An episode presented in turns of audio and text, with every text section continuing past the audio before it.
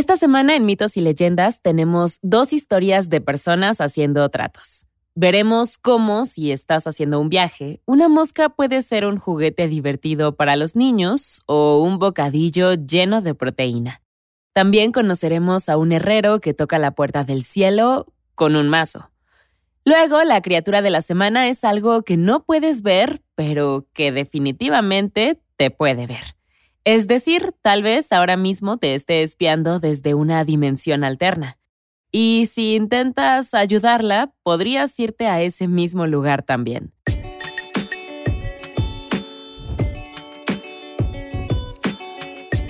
Esto es Mitos y Leyendas. Hagamos un trato.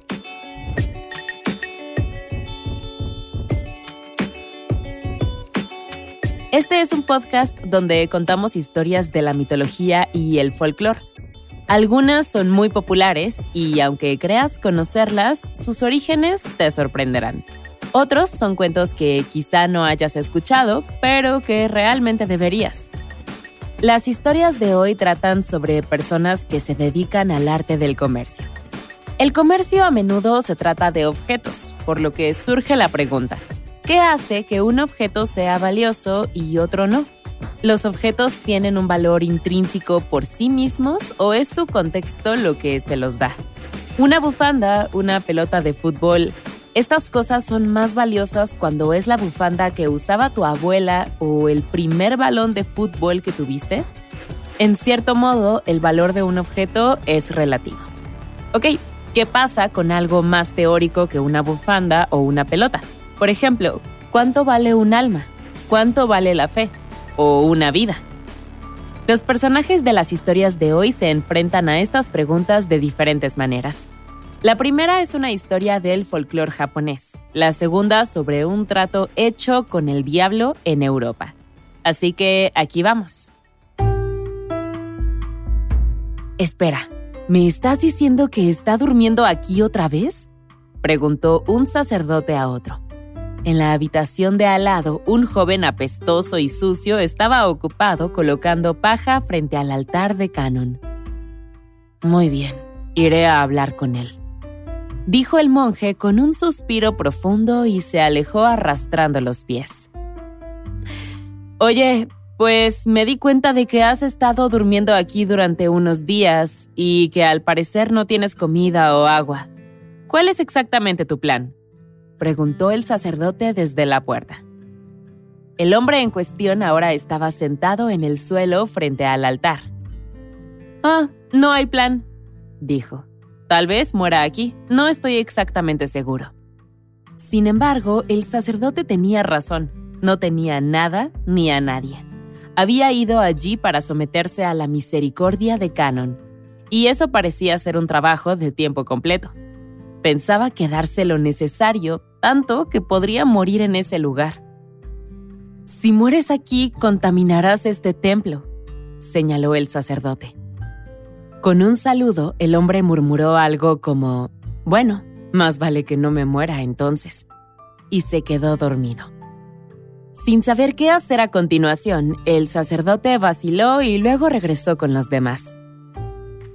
Durante las siguientes tres semanas, el joven maloliente continuó durmiendo dentro del templo. Los sacerdotes, no queriendo que su cadáver eventualmente contaminara el espacio, le llevaban comida día tras día, solo la suficiente para que el visitante sobreviviera.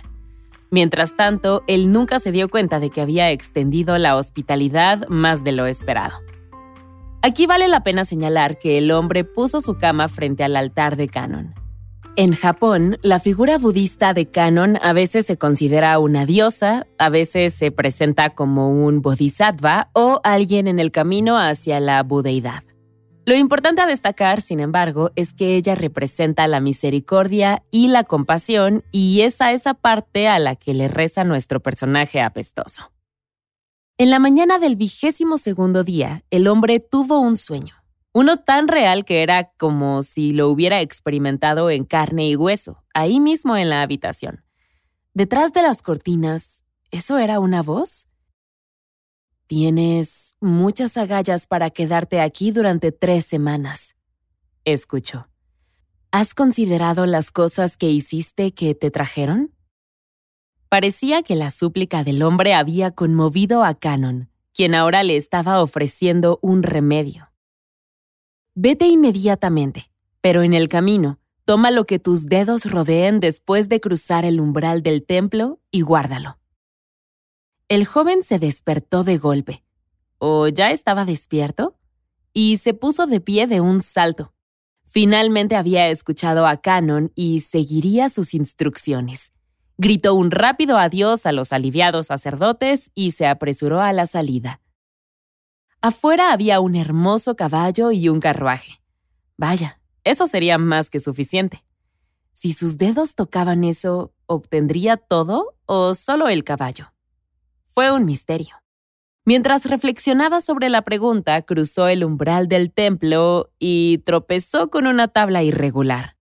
Aterrizó boca abajo en el polvo y rápidamente se puso de pie. Pero había un problema. Al pararse, tomó algo con su mano por accidente. Una pajilla rota. ¿Ese era el regalo de Canon? Gimió, mirando cómo el caballo se alejaba con el carruaje. Todo lo que quedó fue un pedazo de pajilla plana y doblada. El hombre se encogió de hombros y avanzó arrastrando los pies por la carretera. Sin un lugar al cual ir, no había razón para apresurarse. Al cabo de una hora, una mosca comenzó a zumbar alrededor de su cara.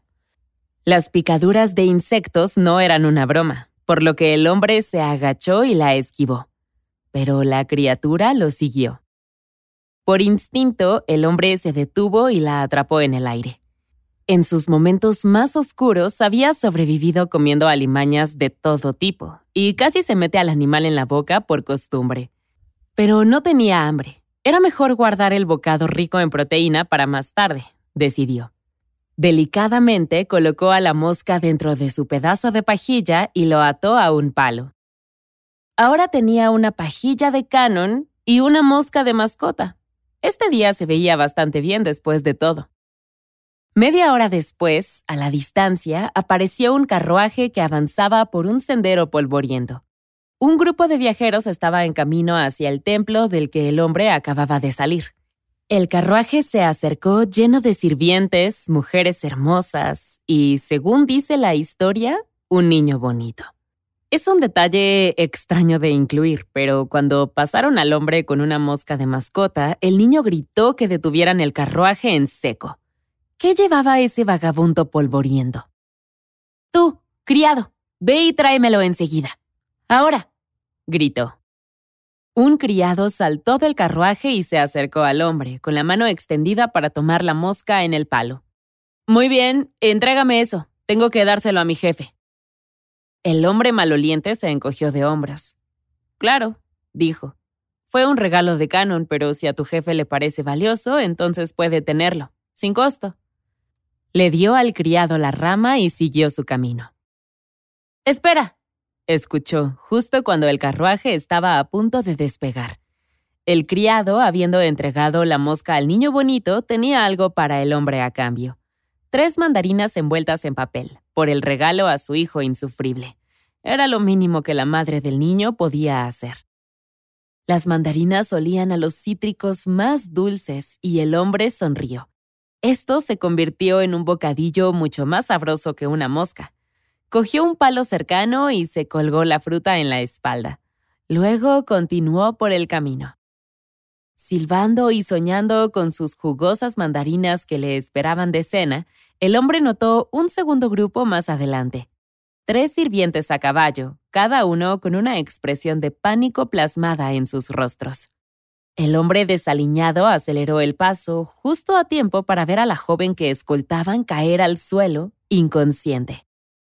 Ella era una dama distinguida, decidida a llegar al templo a pie mientras ayunaba y la cuidaban pobremente. Los sirvientes entraron en un frenesí de preocupación. Uno se apresuró a regresar a la ciudad más próxima, pero no estaba realmente cerca. La mujer podría morir antes de que él trajera ayuda. Aquí entra nuestro héroe. Las deliciosas mandarinas en su espalda se sintieron más pesadas y suspiró. Tengan, dijo, entregando a los sirvientes las mandarinas. Morirá antes de que el sirviente regrese con algo. Dale estas. Agradecidos, los sirvientes cortaron rápidamente las mandarinas. El hombre polvoriento observó hasta la última gota del delicado jugo escurrirse por la boca de la mujer. Ella las había necesitado más que él. Aún así era doloroso renunciar a su preciosa cena. Por favor, espere con nosotros, insistió un sirviente. Cuando la dama se despierte y regrese mi compañero, es posible que podamos darte algo de comer. Cuando finalmente la mujer se recuperó, estuvo de acuerdo de todo corazón. Por supuesto que deberías comer con nosotros, insistió. Hicieron un espacio al costado de la carretera y almorzaron juntos esa mañana. La mujer era encantadora, pero iba al templo y el mendigo se alejaba de él. Después de su comida se despidieron y cada quien emprendió su camino. ¡Espera! Vino la llamada de nuevo. La chica aventó algo en el aire. No era mucho, todo lo que podían gastar en realidad. Le dieron tres rollos de tela que iban a convertirse en vestidos para la dama a su regreso a la capital, Kioto. Era lo mínimo que podía hacer por el hombre que le salvó la vida. Y entonces él se metió la tela debajo del brazo y le sonrió a la mujer. Ella vivía en Kioto y podía buscarla si alguna vez iba allí. Asintiendo, el hombre siguió su viaje. Caminó la mayor parte de esa tarde. El día se hizo intensamente caluroso y cuando pasó por una posada al lado del sendero no pudo resistir. Gastó todo el dinero que los monjes le habían dado en una habitación, conservó los rollos de tela y se quedó a pasar la noche. Por la mañana se levantó y se atragantó el desayuno que le proporcionaron los posaderos. La mañana era fresca y acogedora, por lo que partió temprano con sus rollos de tela. Justo afuera, un samurái cabalgaba sobre el caballo más hermoso que el hombre hubiera visto jamás.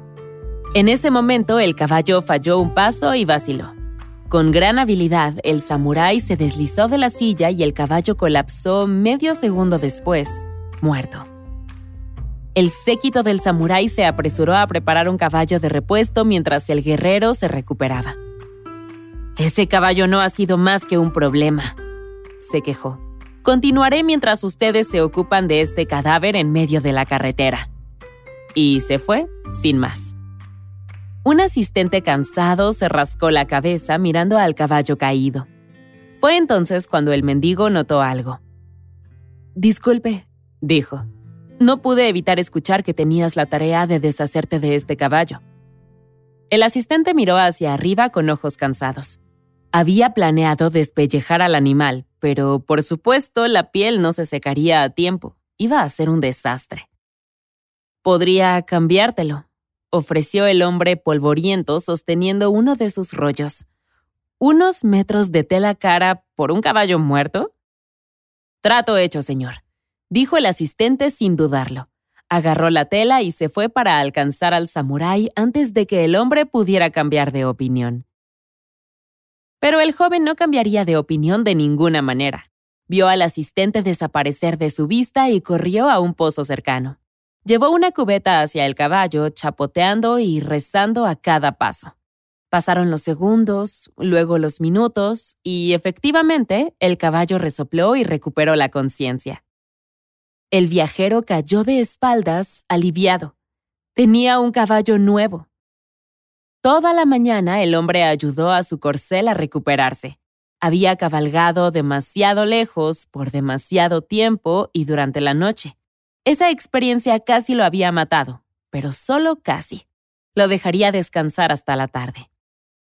Mientras tanto, el hombre polvoriento cambió su segundo rollo de tela por equipo usado para montar.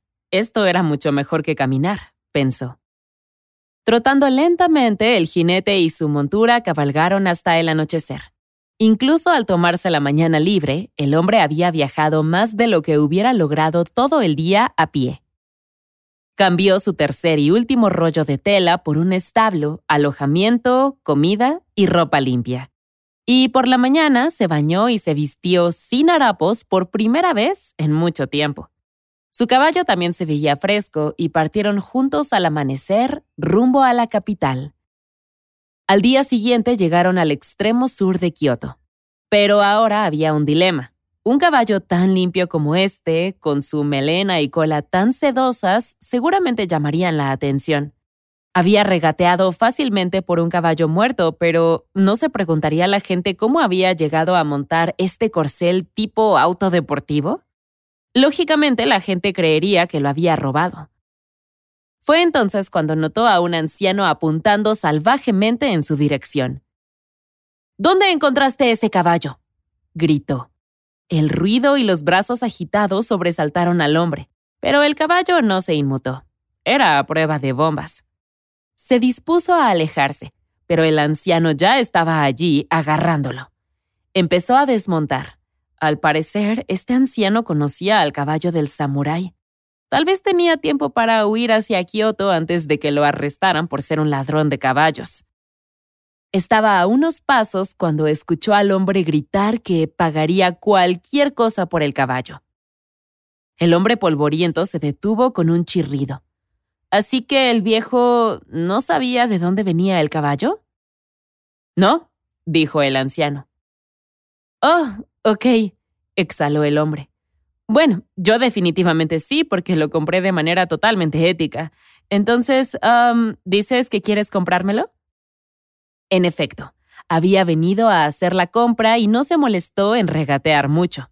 El viejo parecía millonario y estaba dispuesto a pagar de más por el caballo. Incluso arrojaría algunos campos de arroz en toba para coronar el trato. Se dieron la mano y el hombre polvoriento entregó las riendas. Entonces el anciano invitó a su nuevo amigo a almorzar y la pareja partió colina abajo. Los hombres se sentaron en la mesa a charlar cuando se escuchó un ruido en la puerta. Así que me encontraste, escucharon. Era la voz de una mujer. ¿Puedes creerlo? Era la misma mujer a la que el hombre había ayudado en el camino, la que había comido sus mandarinas y continuó rumbo al templo. En la puerta se veía increíble. En realidad, ambos se veían muy diferentes. Ella ya no estaba semiconsciente y él no estaba andrajoso ni desgarrado. La pareja se sonrió el uno al otro y el padre levantó una mano. ¿Ustedes dos se conocen? Cuando el padre se enteró de que el joven le había salvado la vida a su hija, insistió en que se quedara. ¿A dónde más tenía que irse de todos modos? Claramente había química entre ellos, y al final de ese año se casaron. Con el tiempo el hombre aprendió todo sobre la gestión de una finca y cuando el padre murió unos años después, la joven pareja heredó sus millones. Todo esto había venido de la pajilla que Canon le dio el día que tropezó en el templo. Fue un regalo que él no había entendido, pero que nunca olvidaría.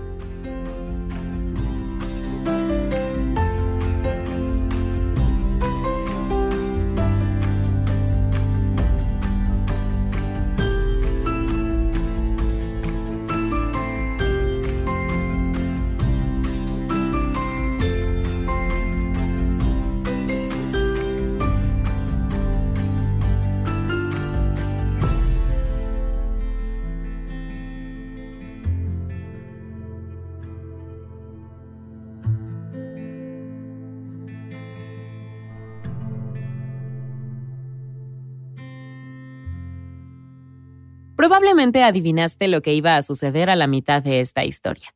Pero aún así es entretenida e ilustra cómo las oportunidades pueden presentarse de las formas más sorprendentes. Al haber aceptado algo tan pequeño como un trozo de pajilla y con bondad, generosidad y astucia, el joven descubrió una vida llena de riquezas más allá del valor monetario. Entonces, no importa dónde te encuentres en la vida, puede mejorar y a veces en los lugares más inesperados. Notaremos que hay múltiples versiones de esta historia. En algunas cambian las mandarinas por peras. El joven cambia su pajilla a un comerciante de peras que se la mete por la nariz para detener una hemorragia nasal, que suena como si fuera a empeorar las cosas, pero yo no soy doctora, así que quién sabe. Si alguna vez jugaste algún videojuego de Zelda, habrás visto la influencia de esta historia en los trueques de las misiones secundarias.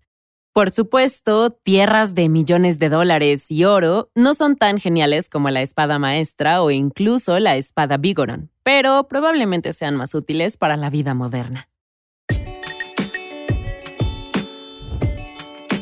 Y hasta aquí hacemos una pausa. No te pierdas la segunda parte de esta historia en nuestra siguiente entrega. Mitos y Leyendas es un podcast de los creadores de Myths and Legends y Sonoro. Todas las historias y los episodios se basan en la exitosa franquicia de podcast Myths and Legends de Jason y Carissa Weiser. Nuestro tema principal es de la banda Broke for Free y la música de la criatura de la semana es de Steve Combs. Encontrarás los links de las canciones en la descripción del podcast. La producción corre a cargo de Alex González, Mitzi Hernández, Esteban Hernández Tamés e Israel Pérez, con el ensamblaje de Ricardo Castañeda para Sonoro Media. Yo soy Vale Estrada y también me hago cargo de la adaptación al español. Muchas gracias por escucharnos y nos encontramos hasta la próxima.